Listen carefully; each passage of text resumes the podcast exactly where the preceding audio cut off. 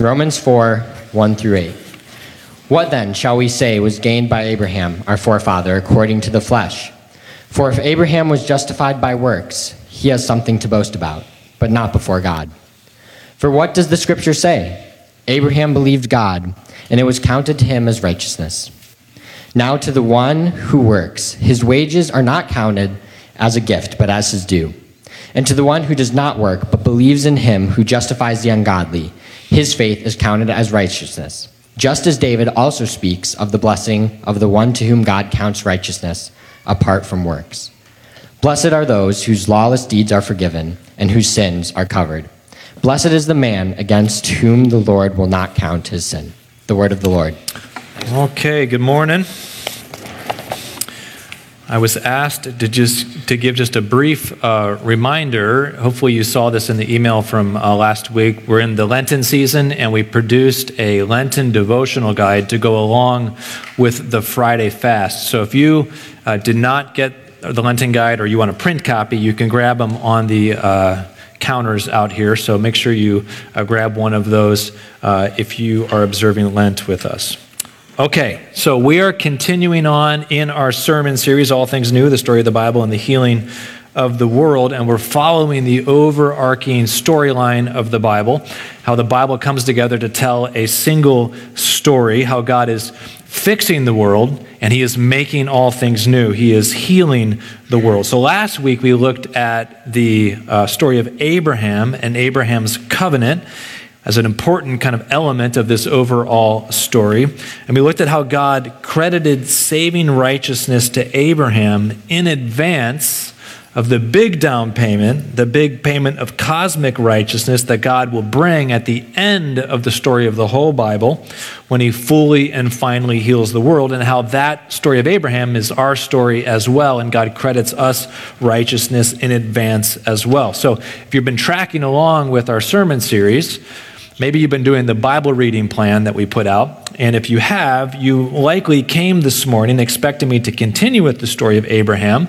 on into Genesis 22, which probably is the next big moment of Abraham's life. And if you're familiar with Abraham's life, you'll know that in Genesis 22, Abraham is told by God to offer up Isaac as a sacrifice, which of course is you know, crazy just for anybody, but it's also crazy because Isaac was Abraham's righteousness, as we saw last week. Ab- Isaac was the deliverance that God gave to Abraham, and now God was asking Abraham to give him up. So come back next week because we're going to find out what happens with that because we're not preaching about that today. That was my plan, but as I was writing out the sermon, I was putting together some contextual comments to get into Genesis 22. And the contextual comments, they grew and they grew. And once I got going, I couldn't get the cows back in the barn. And uh, it grew into a whole sermon, so I just decided to preach it as the sermon. So we're going to postpone Genesis 22 for next week. We're going to, going to look a bit more at the story of Abraham, particularly the story of Abraham through the lens of the Apostle Paul, as he's talking about in Romans chapter 4. And last week we looked at kind of the more end of chapter 4. This week we're going to look at the beginning of chapter 4, sticking with the story of Abraham. And the main thing I want us to see as we look again at the story of Abraham this week is the gracious nature of God's righteous deliverance the gracious nature of God's righteous deliverance. Last week's sermon, as we looked at Abraham through the lens of the Apostle Paul, we emphasized the timing of God's righteousness. The timing of it, that we can lay hold of it in the present by faith. But this week, I want to emphasize not so much the timing of God's righteousness, but the means by which we encounter God's righteousness by grace through faith. So, not the timing of God's righteousness, the means of God's righteousness. The Apostle Paul learned to read the Abraham story through the lens of Paul's own encounter with Jesus. So, we're going to actually be weaving together two stories here this morning. We're going to kind of stick in the Abraham story, but we're going to see Paul's story as well. Because as Paul encountered Jesus, it opened up a whole paradigm for him about how to, how to read the righteousness of God and to read Abraham's story. So we're going to look at Paul's story, Abraham's story, how these converge, And then we're going to bring in a third story, and that's your story, and it's my story. We want to bring all these stories together. So if you're a Christian this morning, I invite you to listen closely to how Paul frames up and understands the implications of Abraham's story, how he brings together the relationship between faith, covenant keeping and good works, sin, God's righteous deliverance, how all of these come together against the backdrop of his story, Abraham's story, and our story. All this is so basic to the Christian life. So maybe some of this won't be new, but it's so easy to lose track of and forget. So I want to make sure we've got this. And then if you're not a Christian this morning, I know that some of you are not Christians this morning, we're glad that you're here, or you're still trying to figure out whether you want to become a Christian, trying to make sense of Christianity. Perhaps you're thinking about becoming a Christian. I invite you to listen especially closely because really this sermon has your name written all over it this morning. And so uh, I'm glad that you're here, and I think God has a word in particular for you. Okay, so by way of review, before we jump into Romans 4, I want to touch a little bit more deeply on something that was part of last week's sermon, but I didn't spend as much time on. And this is this idea of righteousness as understood in the scriptures. As I noted last week, we, we tend to think of the term righteousness as a synonym for morality. So if I were to say so and so is righteous, we would think, oh, that means they're like they're a good moral person. If we say that God is righteous, sometimes we think, well, that means that God is like the supreme moral being. He never makes any mistakes or does anything that's sinful. And we think of righteousness kind of fundamentally as kind of like ethical, moral kind of rectitude. But in the scriptures, righteousness is fundamentally understood as faithfulness to one's covenantal obligations. So I want to just, I said that last week, but I want to just unpack it a bit more because it's going to really come into force, I think, as we begin to look at Paul's comments. In the ancient world, there were either formal or informal covenantal agreements between rulers and their subjects, or kind of really almost in any kind of hierarchical, hierarchical relationship. So, for example, the king was expected to provide security, administer justice, protect the innocent, punish evil, and protect his subjects from outside invasion from like other kings or forces. And when the king was doing what a good king does, he was therefore acting or said to be acting righteously. So, for instance, if you lived in a kingdom and you were on the outskirts of the kingdom in some little village, and some neighboring kingdom was making incursions in and, and uh, robbing you, or there was a band of outlaws that were coming in and robbing you, you would want and would call upon your king to bring righteousness, to bring his righteousness to your situation and ride to your rescue. The righteousness of the king's subjects, on the other hand, takes a little bit of a different shape. The king's subjects were covenantally obligated to honor the king's laws, serve in the king's army when necessary, pay the king's taxes as required. So when the subjects of a kingdom were faithfully doing the things that good subjects do, the subjects were said to be acting righteously. And this is a bit of why sometimes we equate righteousness with morality or rule keeping, because a good subject of a king does follow the king's rules. That's part of a subject's righteousness. So, in summary, when the person at the top of a covenantal relationship is said to be acting righteously, then that means that they are properly establishing and safeguarding a context for the flourishing of the folks that are under their care. When the person at the bottom of a covenantal relationship is said to be acting righteously, then that means that they are being obedient and faithful to the one that is watching over them. All right, so we have righteousness of kings or rulers, righteousness of subjects. Both can be righteous. Their righteousness is worked out a little bit differently. They're not exactly the same thing. It doesn't mean that just both are obeying moral laws, right? But it means that both are doing their job in the covenantal relationship properly. All right, so on to Romans 4, which has already been read for us. The Apostle Paul in Romans 1, 2, and 3 has been making an argument about how we get God's righteousness. How do we access this righteousness that God is the king over all the world?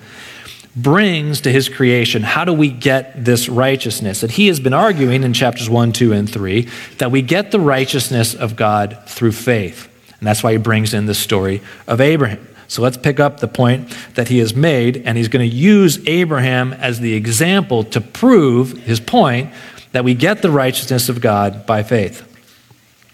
So, uh, chapter 4, verse 1. What then shall we say was gained by Abraham, our forefather according to the flesh?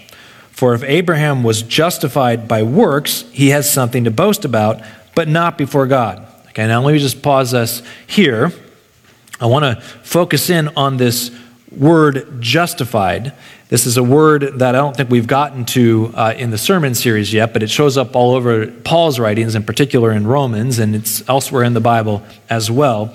The underlying Greek term that we typically translate justified, now follow me on this little grammar here, is the verbal form of the noun that we typically translate righteous. All right, so justified and righteous are coming from the same word underneath, but we don't have in English a term righteousfy. We have justify. So then when we translate righteousfy, we put it in as justify. But it can mask a little bit that righteous is the underlying term in both of these uh, translations.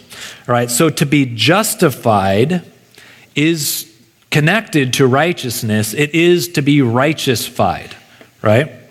So when a king or a ruler justified or righteousified you, that meant that he brought his righteousness to bear favorably in your life. And it was a good thing. You wanted the king to righteousify you, to bring his covenantal commitments to bear in your life to make sure that you were being taken care of. It was a good thing. Now, the king could righteousify you in all sorts of ways, right? Because in the in the covenantal relationship, there were all sorts of things that a subject would need from the king. So the king could righteousify you by protecting you, as we used in the example delivering you from robbers or from an opposing king that's coming to invade you and take away your property. He could righteousify you by deciding in your favor in a lawsuit. So your neighbor steals your donkey, you take your donkey to the king and you say, My neighbor, he stole my donkey. There's a bunch of you know, data presented and, and proofs. And then the king says, Ah, he has stolen your donkey. He righteousifies you, right? He brings righteousness to your situation by making sure you get your donkey back. Or he could deliver you from a trial, perhaps a famine, so he brings grain or he brings water to your village. Or by levying fair and reasonable taxes and not ex, uh, extorting you tax wise. So the bottom line is that the king can righteousify you in any number of ways. And that when you were righteousified by the king, you were made a partaker of his redemptive power and his righteousness. He used his kingly position to bear in your life to deliver you and to help you and to assist you. Paul is bringing in the example of Abraham here in chapter 4 because he wants to challenge people's assumptions about how we become partakers of God's redemptive righteousness. Okay, now why does he have to challenge some assumptions? What were these assumptions about how you would get God's redemptive righteousness? Well, in the ancient world, the way you got your king to be righteous to you was when you were righteous towards the king. That was the covenantal agreement. God or the king would be righteous to you insofar as you were righteous back to the king. But if you rebelled against him, or disturbed the peace of his kingdom, or failed to adhere to the covenantal obligations, then you were not behaving according to the terms of the covenant, and you were setting yourself up to get his wrath and his punishment. So flip over in your Bible to Isaiah chapter 11. This isn't a passage that was read for us, but I want to show this idea of righteousness here out of Isaiah chapter 11. And uh, we often say when we're reading scripture that the passage is found in your Pew Bible on page so and so. In this case, it's 575. But I should say to all my good folks in the balcony, you have a different Pew Bible than the folks on the floor. So when we say it's on page 575, that's for you people on the floor. You people in the balcony, I have no idea what uh, page uh, Isaiah 11 is on in your Pew Bible. But use the index in the front and you will find it, or Google it on your phone and you'll find it. But Isaiah chapter 11, verses 1 through 8. In Isaiah 11, 1 through 8, we have Isaiah has given us a vision now of when God, in the end, will, will bring his righteousness fully to the world and he will straighten everything out. He'll make all things new, just like our sermon series is heading towards. And he's going to do it through Jesus Christ. Now, Isaiah doesn't have the name of Jesus here, but Isaiah is seeing in a vision the person, Jesus Christ, coming to make all things new and to straighten everything out and to bring God's righteousness. Okay? So that's what's going on here in Isaiah 5. So follow, or Isaiah 11. So follow along here. There shall come forth a shoot from the stump of Jesse. Jesse is the father of David. David is the great king, and then Jesus ultimately is the son of David the king. So this is a connection back to the royalty of the Messiah. There shall come forth a shoot from the stump of Jesse, and a branch from his roots shall bear fruit. And the Spirit of the Lord shall rest upon him, and the Spirit of wisdom and understanding, the Spirit of counsel and might, the Spirit of knowledge and the fear of the Lord, and his delight shall be in the fear of the Lord. He shall not judge, and this term judge doesn't mean uh, just passing judgment as we think about it, but he shall not rule. He shall not rule or judge by what his eyes see or decide disputes by what his ears hear, but with righteousness he shall judge the poor and decide with equity for the meek of the earth. And he shall strike the earth with the rod of his mouth, and with the breath or the Spirit, the breath of his lips, he shall kill the wicked. Righteousness shall be the belt of his waist, and faithfulness the belt of his loins. So, this Messiah figure, Jesus at the end, he will come with righteousness. And in his righteousness, he will take care of the poor and the meek who are not being treated properly. He will come and he will rule over them with righteousness. He will bring his righteousness, which means then that he will strike the earth with the rod of his mouth, and he will kill with his breath the wicked. Righteousness shall be the belt of his waist. Faithfulness. So he's going to bring righteousness and faithfulness, right? And so, coming then from Paul's perspective as a good Jew, the way that the Jewish people typically understood their covenantal relationship with God was that God would be righteous towards them as long as they were righteous towards Him. And what being righteous towards God meant then was adhering to the covenantal obligations that God had clearly spelled out with His people through the prophet Moses. So we're going to get to Moses in a, about a month or so. And we're going to find that God comes with some very detailed covenantal obligations. We read about those in uh, Exodus, Leviticus, Numbers, Deuteronomy. Right? He comes with some clear uh, uh, covenantal obligations. And it, the Jews felt like if we're following the covenantal obligations, God will be righteous to us. If we don't follow the covenantal obligations, God is not going to be righteous to us. We're going to get slain by the, by the rod of his mouth and by uh, the breath uh, of his lips. Okay, and there's nothing surprising here in this perspective. This is just how every kingdom and covenantal structure in the world worked. So, king, subject, employer, employee, master, servant, and so forth. In any kind of hierarchical relationship, this is typically how the relationships work. But here's the thing that customary covenantal arrangement turned out not to be true. Turned out it wasn't true in Paul's life. So turn back to Romans 4. Let me get back here into Paul's story. Actually, you're not going to go to Romans 4. Pretend I didn't say that. Go to Acts 9. We're still going to Paul's story, but we're going to Paul's story in Acts 9. And here's where we have to encounter Paul's story. Prior to coming to becoming Paul the apostle that we all know and love, Paul believed himself to be Paul, the faithful covenantal member of God's kingdom, a righteous subject of God the King. Paul wasn't just a faithful Jew. He wasn't just your average faithful Jew, kind of adhering to the Mosaic covenantal stipulations. He was a faithful Pharisee. And if you know anything about the Pharisees, the Pharisees back in Paul's day, in Jesus' day, the days of the apostles, the Pharisees were basically professional covenant keepers.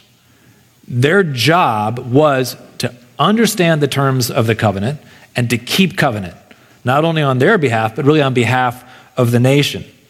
Paul was immensely learned in the Jewish law, and he knew the covenantal obligations of the Mosaic law inside and out. Pauline scholars even suspect that Paul maybe have memorized the entire Old Testament. So he was not playing when it came to understanding and to trying to live out the covenant obligations. But it turned out that he didn't know the covenantal laws as he thought. Truth be told, he actually hadn't been serving God at all but actually was in rebellion against God's appointed king and deliverer. This one we read about in Isaiah 11, God had sent him already. And Paul didn't believe it was him. And Paul was actively resisting God's plan of redemption and salvation. God was working against the king. Indeed, he was actively killing and imprisoning the people who belonged to the king. So now in Isaiah 9, we can pick up the story of the Apostle Paul before he becomes Apostle Paul. His name here is Saul, and so it's the same figure, just with a different name. But look here in verse 9. I'm going to read this for us. You follow along. Saul, still breathing threats and murder against the disciples of the Lord. He had just, if you read in chapter 8, he had been instrumental and perhaps overseeing the stoning of Stephen, one of the first deacons of the church, the first martyr of the church. So Paul is just white hot with fury against God and his king, and he has stoned, helped to stone Stephen, and he's still breathing threats and murder against the disciples of the Lord.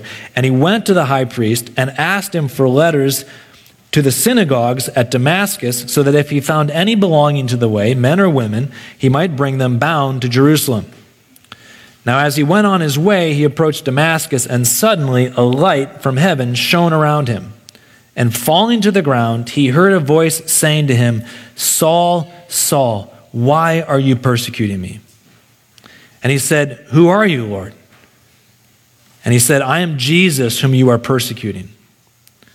But rise and enter the city, and you will be told what you are to do. The men who were traveling with him stood speechless, hearing the voice, but seeing no one. Saul rose from the ground, and although his eyes were opened, he saw nothing. So he's been blinded by Jesus. So they led him by the hand and brought him into Damascus. And for three days he was without sight and neither ate nor drank. Paul, in this moment, had the awful realization that despite all of his efforts, he actually was on the wrong side of the covenantal obligations. In that terrifying moment, he realized that he had joined league with the king's enemies and was actively supporting those who had crucified and killed the king. And oh, just imagine now that sinking feeling of doom when he realized in that moment that Jesus was not dead after all, but that he was actually the king just as he claimed, and that he was alive and he was right there. I mean, just imagine that moment. You've been in open rebellion against the king, and now he has come. Paul falls to the ground in terror, and he is no doubt certain that he is a goner. he had failed to keep covenant. He had failed to be righteous. And what do you think he thought about for those three days in the dark? What was in his mind for those three days? Blinded by Jesus, neither eating nor drinking. Jesus had sent him into the city without telling him what he was going to do with him. And for three days, Paul had to sit in the dark. And what do you think happened? Now, if you know the story of the Apostle Paul, you know what happened. If you don't know the story of the Apostle Paul, or even if you do, what do you think should have happened? What should have happened to Paul? To use the language of Isaiah 11, Paul should have been struck down by the rod of Christ's mouth and killed by his breath. That's what should have happened to him. But he wasn't. It's the amazing thing. He wasn't. Instead, Jesus graciously revealed himself to Paul, forgave him, and called him into his service. Look, let's continue reading here in Acts chapter 9, picking up in verse 10 where we left off. Now there was a disciple at Damascus named Ananias. And the Lord said to him in a vision, Ananias. And he said, Here I am, Lord. And the Lord said to him, Rise and go to the street called Straight. And at the house of Judas, look for a man of Tarsus named Saul. For behold, he is praying. And he has seen in a vision a man named Ananias come in and lay hands on him so that he might regain his sight. But Ananias answered, Lord, I have heard from many about this man. He's no stranger to me, Lord. How much evil he has done your saints in Jerusalem. And here he has authority from the chief priests to bind all who call on your name. I mean, Ananias was like, okay, just to be clear on this, Lord. Like, i am going to go to you. Want me to go to him? But like, he's throwing, he's throwing your people in prison, and I'm one of your people, so He's not sure this is a good idea, but the Lord said to him, Go, for he is a chosen instrument of mine to carry my name before the Gentiles and kings and the children of Israel. For I will show him how much he must suffer for the sake of my name. So Ananias departed and entered the house, and laying his hands on him, he said, Brother Saul, the Lord Jesus, who appeared to you on the road by which you came, has sent me so that you may regain your sight and be filled with the Holy Spirit, the holy breath. And immediately something like scales fell from his eyes, and he regained his sight. And then he rose and he was baptized, and taking food, he was strengthened. Paul, in that moment, encountered God's redemptive righteousness in Christ while actually on a mission to persecute Christ and his people. And this whole experience sent Paul into an existential and theological tailspin. Not only had he been wrong about Jesus, I mean, that was like problem number one. He had been wrong about Jesus. But he also apparently now realizes, he realizes, he has been wrong about how one became righteousified. He had been certain that one became righteousified by faithfully keeping the covenant. But Paul most certainly had not been keeping the covenant. He had actually been trying to destroy the covenant. And yet God hadn't struck him down. God had remarkably, beyond hope or expectation, granted Paul a participation in God's saving righteous deliverance. God had righteousified him even though he wasn't righteous. This is mind blowing to Paul. It's crazy to him. And from this experience and this realization came a remarkable insight for Paul that infused all of his letters and lit the church on fire. Namely, the idea that God not only righteousified the covenant keepers, but he also righteousified the covenant breakers. And what crazy good news that was for all the covenant breakers. What scandalous news it was.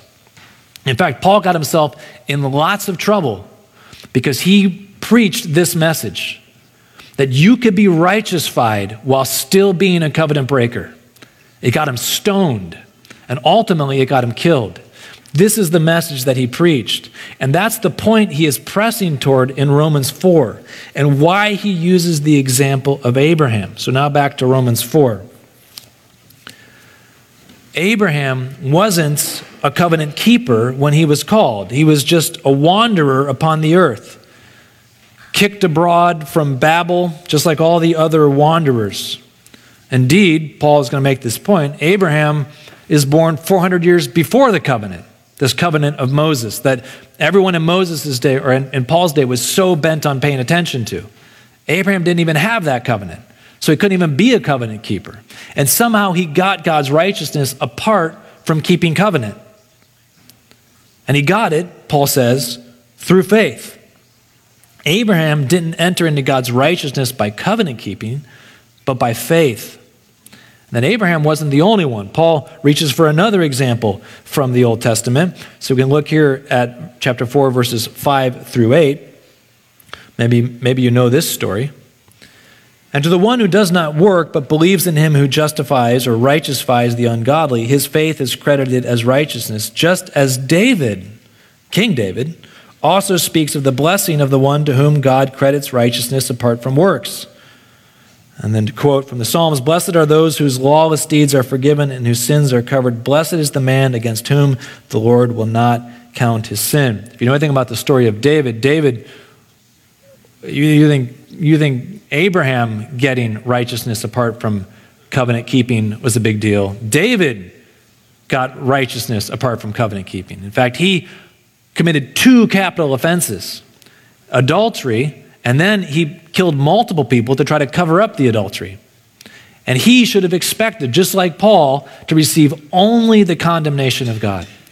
But God came to him and gave him blessing or gave him righteousness. He credited righteousness to him, righteousness to him apart from his deeds and his covenant keeping. And Paul's whole purpose in using Abraham's example and then also David's example is to show that we don't get God's righteousness by covenant keeping. We get it by faith in the promise of God. We don't first have to become covenant keepers in order to get God to keep covenant with us. When we get God's righteousness, we get God's righteousness right now by believing the promise of God, even if we haven't been keeping covenant. All right, now let me draw out two points of application for our two different groups of people. I want to talk first to those on the wrong side of the covenant, who are outside of the covenant, as it were. People like Abraham, Paul, and David before they met Christ. And then I've got a word of application for those who are already in the covenant. All right, so first, those that are outside the covenant, on the wrong side of the covenant. We could maybe call them covenant breakers. We are, all of us, creatures of God, living under his cosmic and global rule. He is the great king. And he has appointed a king, his son Jesus, who is the one over whom, or who rules over the entire world. And whether we acknowledge his lordship or not, he is the one with whom we have to do. He is the one with whom we must give our righteousness. And the fact is that we aren't great covenant keepers. Even the ancient pagan philosopher Seneca once said, Men are born for virtue, but not with virtue. And that is true. Even the pagans get it right sometimes. Yet the good news is that God justifies, he righteousifies covenant breakers when we come to him in faith. And some of you really need to hear the truth of that message this morning.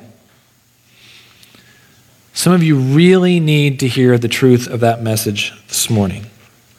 Because, truth be told, you are a terrible covenant keeper. And I'm not just trying to pick on you. I don't even know who you are. I don't have anyone in mind. But I know that there are some of you out there that are just terrible covenant keepers. You're below average, even. Right? So you look at your life, you compare it to like other people, and you're like, I'm like a few steps down.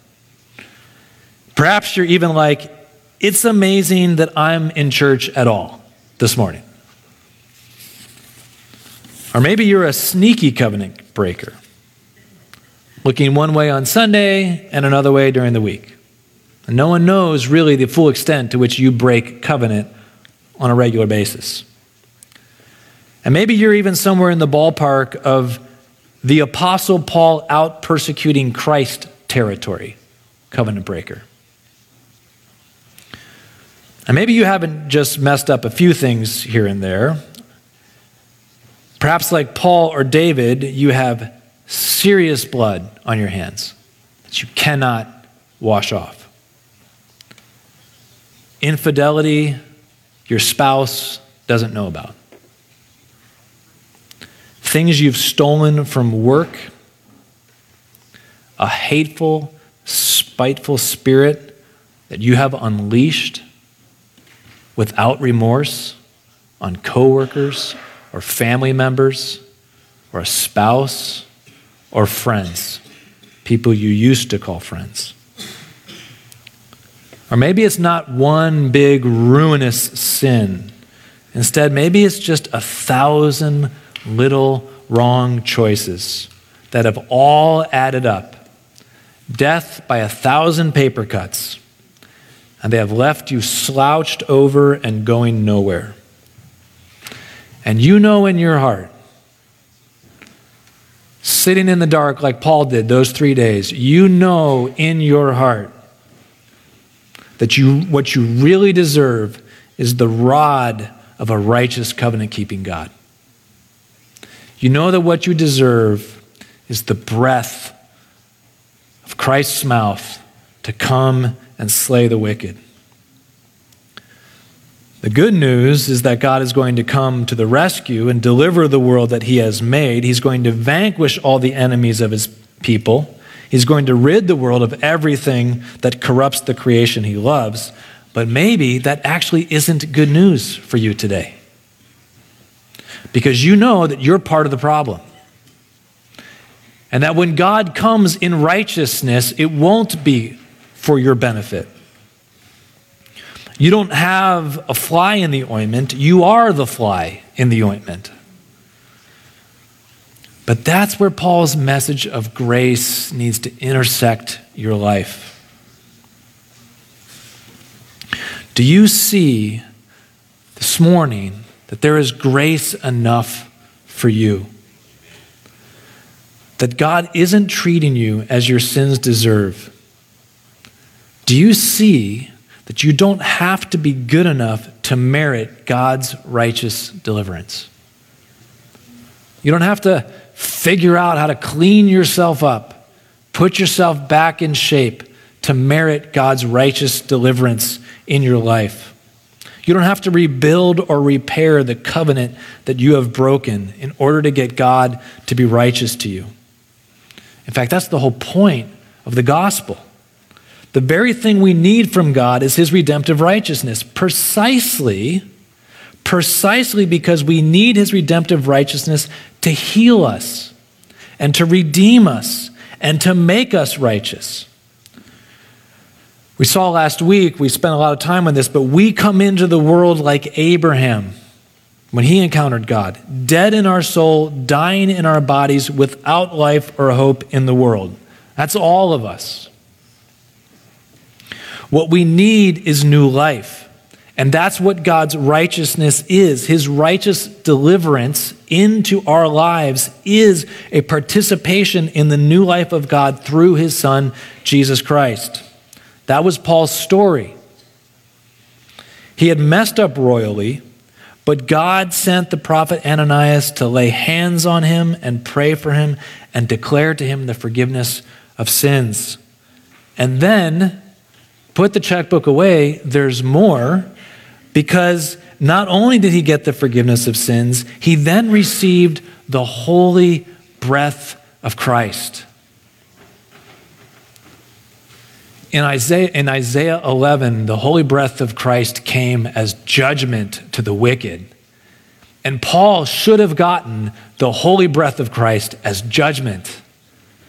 But the holy breath of Christ, the Holy Spirit of Christ, did not come to Paul as judgment, but as new life. His eyes were opened. And then I love how this says it in, in Acts 9. He rose up, he was raised up and was baptized, and he formally entered into the community of faith. So, listen to me today. If you are on the wrong side of the covenant, you may not be able to get baptized today. We don't have the tank full of water today. But you can receive the Holy Spirit today in anticipation of your baptism. And it's time for some of you. It's time. For some of you, you have tarried for too long. The hour is late. I don't know how much more time you will have. God is long suffering and He is patient. He is slow to anger, he says, and abounds in loving kindness. He tarries while you tarry, the scripture says, because he wants all to come to repentance. But he won't tarry forever. He loves the world too much to perpetually hold back his righteousness because the world needs the deliverance that he will bring. Now is the day of salvation. I don't know about tomorrow. You don't know about tomorrow. Give your life to the Lord today, in this moment. If you are outside the covenant of faith, have never laid hold of God's righteousness through faith in Jesus, and I encourage you to do so even today. Paul goes on to say in Romans chapter 9 that if we confess with our mouths Jesus is Lord, and we believe in our hearts that God raised him from the dead, then we will be saved. To believe and to confess. These are the means by which we receive the righteous, redemptive work of God in our lives. So let me encourage you now. The quietness of your heart through prayer, confess your brokenness before God. Acknowledge that you are a covenant breaker. Acknowledge that you need the righteousness that He gives you through His Son. Ask God for the free and gracious gift of His redemptive righteousness and believe that He grants it to you.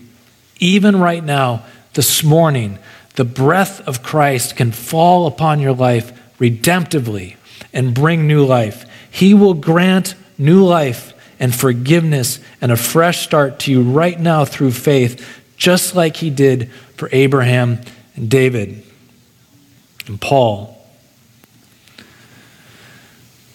Now, let me say a word to those that have already done that. You've already given your life to Christ. You're already in the covenant, as it were.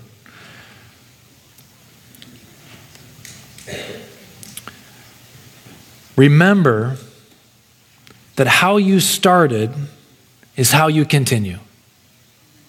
How you start is how you continue. Even when we've been brought into God's covenant through faith in Christ, we don't always keep it very well. And this is the reality. Am I the only one? There Are a few people out there that don't always keep it? One or two of you with me. And when we fail to keep the covenant as we should, when we're not righteous towards God as we should be, we go back to where we began. We believe afresh that we have God's righteousness apart from our righteousness. And we also believe that God's righteousness is the very thing that makes us righteous. And that can be so easy to forget because if we're not careful, we can begin to think that the only thing we get from God is mercy. or that God's righteousness consists only in mercy, Him overlooking our mess ups. And so we think of the Christian life like this I'm a covenant breaker. I'm outside the covenant. I, am at odds with the king. I recognize that. So I confess my sin to God. I say that I'm sorry and I acknowledge my brokenness, and then God forgives me. And now I'm going to try really hard to be a good covenant keeper. And so I try really hard, but I can't do it. So then I come back to God and I say, Hey, I'm sorry, I messed up again. And I try really hard some more. And He just, I, I try really hard. I mess up. He forgives me. I try even harder. I mess up. He forgives me. I just keep trying hard. That's all really there is to the Christian life. God just forgives you and you try really hard. That is not the Christian life. That is not the Christian life. We need more from God than just the forgiveness of our sins. We need the full weight of His righteousness to come into our lives, to not just forgive us of what we've messed up, but to actually make us to be good covenant keepers. God's righteousness is so much more than mercy. It is merciful. His righteousness is merciful, to be sure, but it is even more so healing righteousness and delivering righteousness. It is in all things new righteousness. It is a healing of the world righteousness.